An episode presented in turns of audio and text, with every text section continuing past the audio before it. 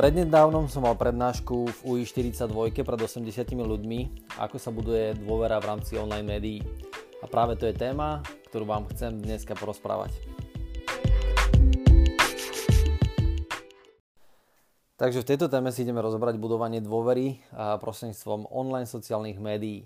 A prvá otázka. Čo si myslíte? Je dobré budovať dôveru takým spôsobom, že spustíme si online kampaň, spustíme si reklamu a ideme hneď predávať nášmu zákazníkovi alebo potenciálnemu zákazníkovi. No ja osobne si to nemyslím. V svojej podstate, ak máte produkty alebo služby, ktoré sú dôverne a dobre známe, povedzme, že predávate tenisky značky Adidas alebo predávate, ja neviem, nejaké, nejaké mikiny od Reeboku alebo niečo podobné, tak uh, treba si uvedomiť, že keď chcete predávať takéto produkty, tak tá dôvera už je vytvorená, pretože predávate komerčné produkty, ktoré ľudia, ktoré ľudia poznajú a na základe toho a, tú dôveru veľmi nebude, nebudete potrebovať budovať. Aj keď, samozrejme, ak to predávate cez svoj vlastný e-shop, tak samozrejme aj ten e-shop musí nabrať trošičku na nejaké mase, na to, aby ľudia vás poznali, aby boli s vami dobre oboznámení, aby boli ochotní cez vás nakupovať. Ale ak predávate produkty alebo služby, ktoré nie sú až tak veľmi dobre známe, je to vaša značka, chcete sa vy sami presadiť, tak samozrejme, že potrebujete vedieť vybudovať alebo vytvoriť dôveru, ak vaša značka nie je známa. A na to, aby ste vybudovali dôveru, potrebujete vedieť nejakých pár základných pravidel. Prvá záležitosť je taká, že marketing vám k tomu môže pomôcť, ale ďaleko, ďaleko viacej vám pomôže PR aktivita. A viete, aký rozdiel je medzi marketingom a PR? V jednoduchosti, marketingom slubujete, že niečo nejakým spôsobom bude, to znamená, že predávate nejaké produkty a slubujete tomu človeku nejakú kvalitu alebo nejakú hodnotu prostredníctvom tej marketingovej komunikácie. A PR a, ukazuje skôr na to, aká skúsenosť bola zákazníkov a, už s vašimi produktami a službami. To znamená, že ak sa budeme baviť o komunikácii ako takej, a ak sa budeme baviť o vytvorení dôvery, tak samozrejme, že bude dôležitejšie komunikovať PR správy ako marketingové správy. Sami si povedzte, že čo je pre vás dôveryhodnejšie, alebo čo bude pôsobiť dôveryhodnejšie.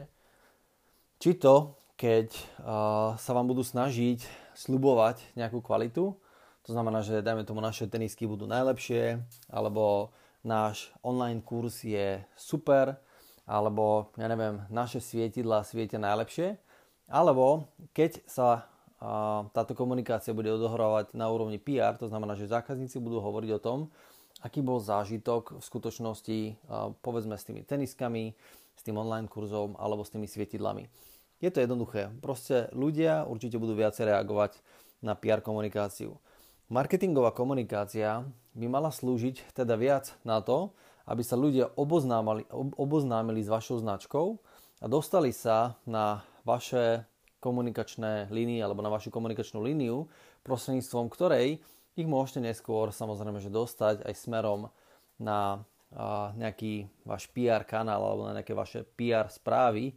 Povedzme, že budú hodnotenia a recenzie vašich produktov na vašej online stránke, na Facebooku alebo niekde inde. To je veľmi dôležitý odkaz. Toto je veľmi dôležité pochopiť. No ale samozrejme, že nie je to len, len o nejakých PR správach, aj keď samozrejme, že táto metóda alebo táto mechanika veľmi dobre funguje, ale je to trošičku aj o tom, aby ste vedeli, akým spôsobom funguje branding a ako funguje pozicioning. Pozicioning je téma, o ktorej som už komunikoval v svojich videách, ale teraz o nej porozprávam trošičku viacej, pretože pri budovaní dôvery je podľa mňa veľmi dôležitý pozicioning, aby ste vedeli vytvoriť dôveru so zákazníkom, tak by ste mali vedieť, čo je to pozicioning.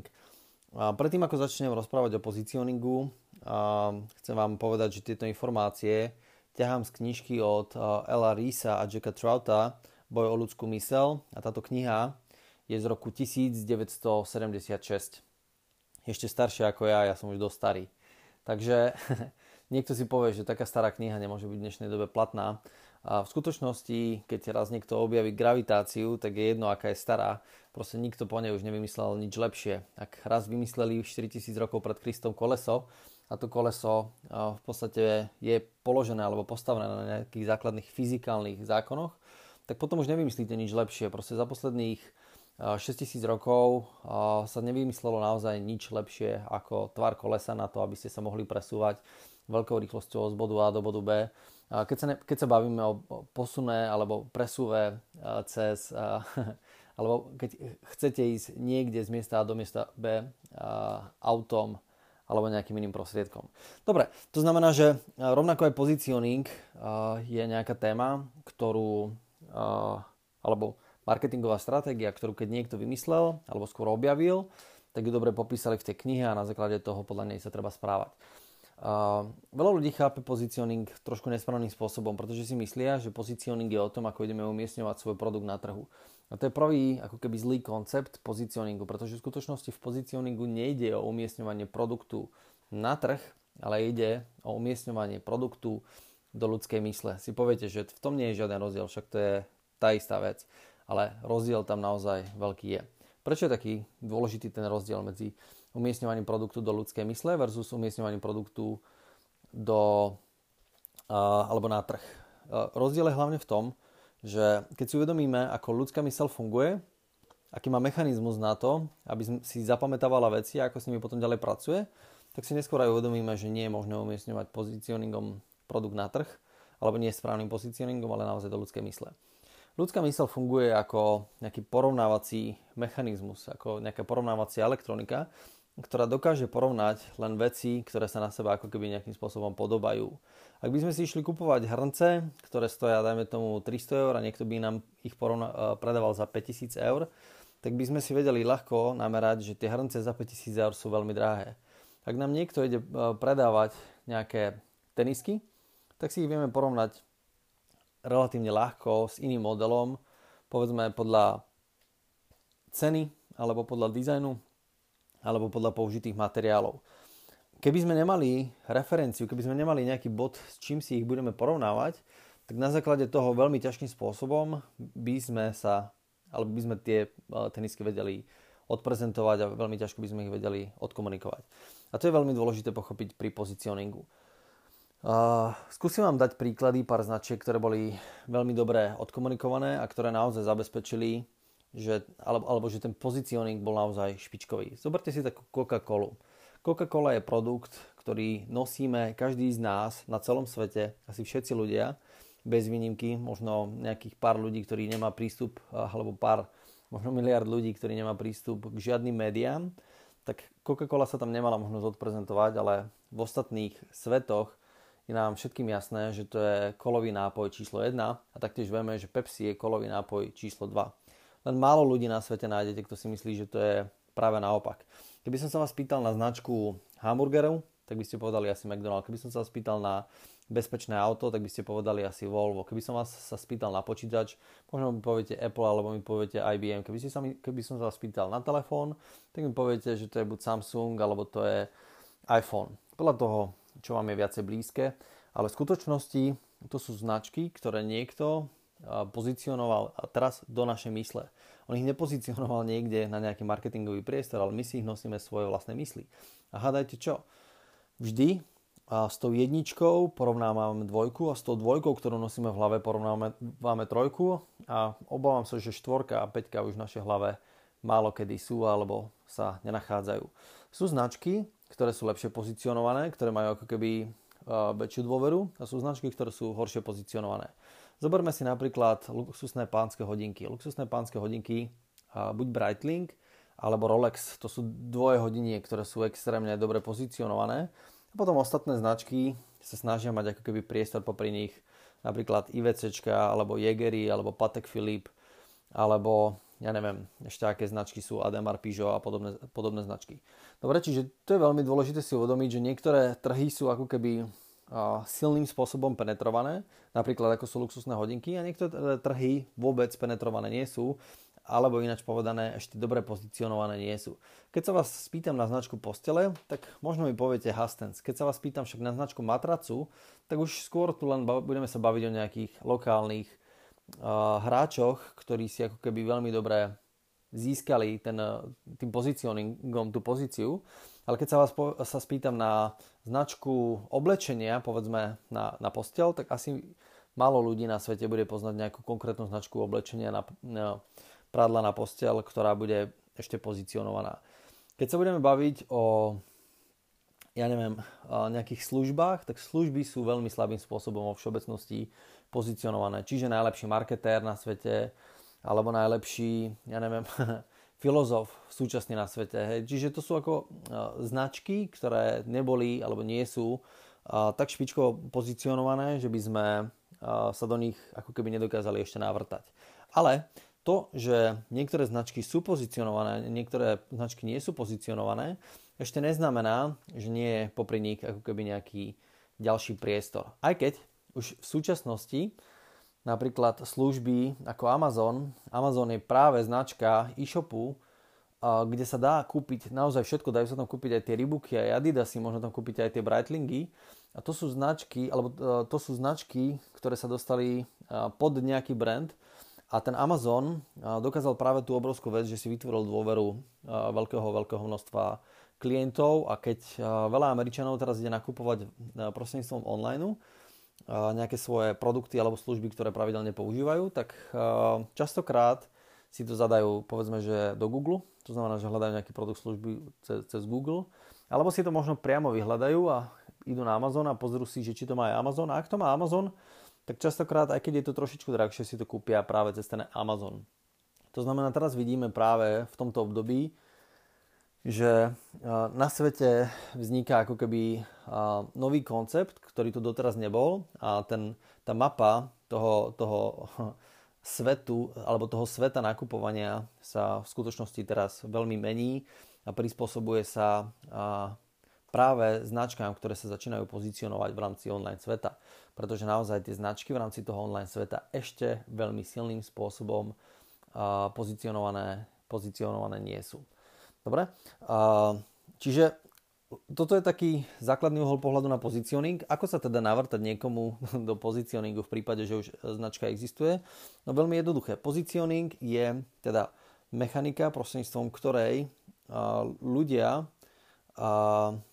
prostredníctvom ktoré na marketeri dali do hlavy nejakú, nejakú ako keby prvú voľbu niečoho a my musíme vedieť, keď chceme postaviť svoju vlastnú značku, svoj vlastný brand a dôveryhodne ho odkomunikovať, tak musíme vedieť dve veci. Prvá vec je, keď sa chceme dostať na nejakú pozíciu, ktorá tam už obsadená je, tak musíme vedieť, čo je to za pozícia. A druhá vec je, že musíme vedieť, aká je naša pozícia v súčasnosti na trhu. A keď máme tieto dva body ako keby jasne definované, tak my ich vieme porovnať. Chápete? My ich vieme porovnať. Keď ich nemáme definované, keď my nevieme, kde je, kde je pozicionovaný ja neviem, náš konkurent a keď my nevieme, kde sme pozicionovaní my, budeme sa hľadať a nebudeme schopní odkomunikovať svoju značku veľmi dôveryhodne a na základe toho nám ľudia proste veriť z dlhodobého hľadiska nebudú. Čiže tu vidíme veľmi tenkú takú ako keby škrupinku ktorá možno nie je až taká tenká a na konci dňa značka A, ktorá môže dávať kľudne aj miliardy do, do brandingu nebude sa ako keby správnym spôsobom pozicionovať v ľudskej mysle, pretože ľudia jej to neuveria, pretože tá pozicioningová stratégia nebude dobre premyslená, tak tá značka, ktorá nedáva možno miliardy do marketingu, ale dáva možno ani nie milióny, ale dáva desiatky tisíc alebo stovky tisíc, tak sa bude schopná veľmi dobre presadiť a veľmi dobre ukotviť v ľudskej mysle práve kvôli tomu, lebo si zoberie tú správnu pozíciu, ktorá je pre ľudí ľahko porovnateľná, ľahko dôveryhodná. Dávam niekoľko prípadov alebo príkladov z pozicioningu, aby ste si vedeli predstaviť, aké bolo komplikované niektoré produkty, ktoré teraz poznáme, dobre zapozicionovať. Jedným z takých príkladov bol napríklad, rád ho, rád ho spomínam, bol acylpirín, kdežto, eh, kde v podstate acylpirín bol jasný liek na bolesť hlavy a keď si ľudia išli kupovať aspirín, tak kedy si nepovedali, že si idete kupovať aspirín, ale povedali ste si, že si idete kupovať Bayer.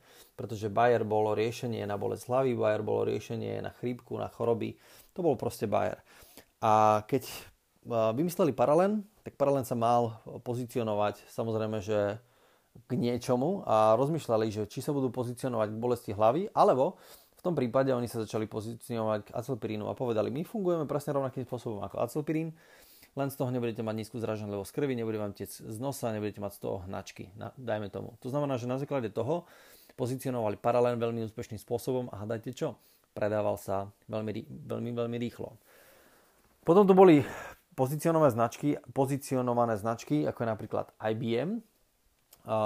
Na začiatku IBM sa nevolalo IBM, my sme si tú skratku ako keby neskôr prevzali, ale volali sa International Business Machines, preto sa to volá teraz IBM. A International Business Machines boli proste počítače. A keď ste povedali IBM, tak ste mysleli počítač, nemysleli ste nič iné. A hádajte čo? V určitom čase Xerox, Xerox hádajte čo je? Je to tlačiareň. Poznáte ten pojem? Idem si oxeroxuj mi to, alebo prexeroxuj to. To, bolo, to je pojem, keď vám niekto povie ofoť to, skopíruj to, pretože Xerox sú tlačiarne. V určitom bode Xerox snažil vojsť prostredníctvom, lebo videl obrovskú príležitosť práve v tom, čo robilo IBM a chceli dojsť do, vojsť do svetu počítačov práve kvôli tomu, lebo to bol obrovský biznis a naliali do toho naozaj veľké desiatky miliónov dolárov. Počuli ste o tom, že by sme mali špičkové Xerox počítače? No ja osobne nie. A viete prečo? Pretože ste na tom vylámali zuby. Pretože ľudia mali zapozicionovanú IBM ako jedničku a špičku na svete a Xerox nebola špička na počítače, ale špička na tlačiarne. Takže si na tom vylámali zuby. Keby nešli vonku so značkou Xerox, ale keby šli vonku s nejakou inou značkou a tú inú značku by pozicionovali voči IBM, s najväčšou pravdepodobnosťou by uspeli, ale urobili tú chybu a mali šťastie, že vôbec ich značka prežila, pretože ľudia mohli ešte aj prestať kúpovať tlačiarne, lebo mohli byť dostatočne zmetení z toho, že čo v skutočnosti Xerox je. Keby tlačili príliš veľa na ten pozicioning, že toto majú byť počítače. A hádajte čo, IBM urobilo presne to isté. Chcelo ísť do sveta tlačiarní, a začalo predávať tlačiarne, ale taktiež si vylámali zuby na Xeroxe, pretože IBM boli počítače, ľudia to mali zapamätané ako počítače. Vidíte? To je presne tá chyba, čo som na začiatku hovoril, keď ľudia alebo firmy sa snažia pozicionovať produkt na trh a nie do ľudskej mysle. To je presne tá obrovská chyba, ktorú môžu spraviť marketéri a naozaj veľké firmy si na tom vylámali zuby. Napríklad uh, General Electric, firmu asi poznáte, jedna z najväčších firm na svete, a taktiež tá firma sa snažila ísť do počítačov a myslím si, že oni natlačili ešte v neviem, či 60. alebo 70.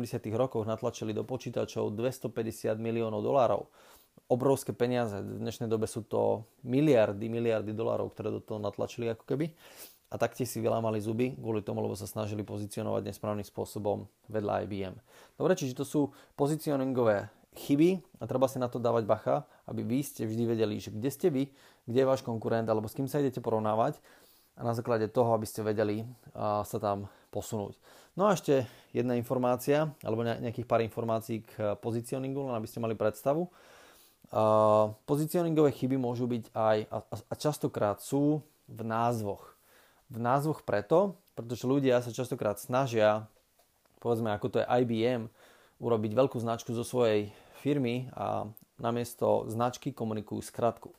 Sami si povedzte, do akej miery trojpísmenkovú alebo štvorpísmenkovú skratku, alebo kľudne dvojpísmenkovú skratku, je ľahké si zapamätať. No, asi ťažko. Asi ťažko si viete zapamätať dvoj- alebo trojpísmenkovú značku. Prečo? Lebo si to nemáte k čomu porovnať. Naša myseľ funguje na základe porovnávania. Ak si nemám niečo s čím porovnať, tak si to jednoducho nesapamätám.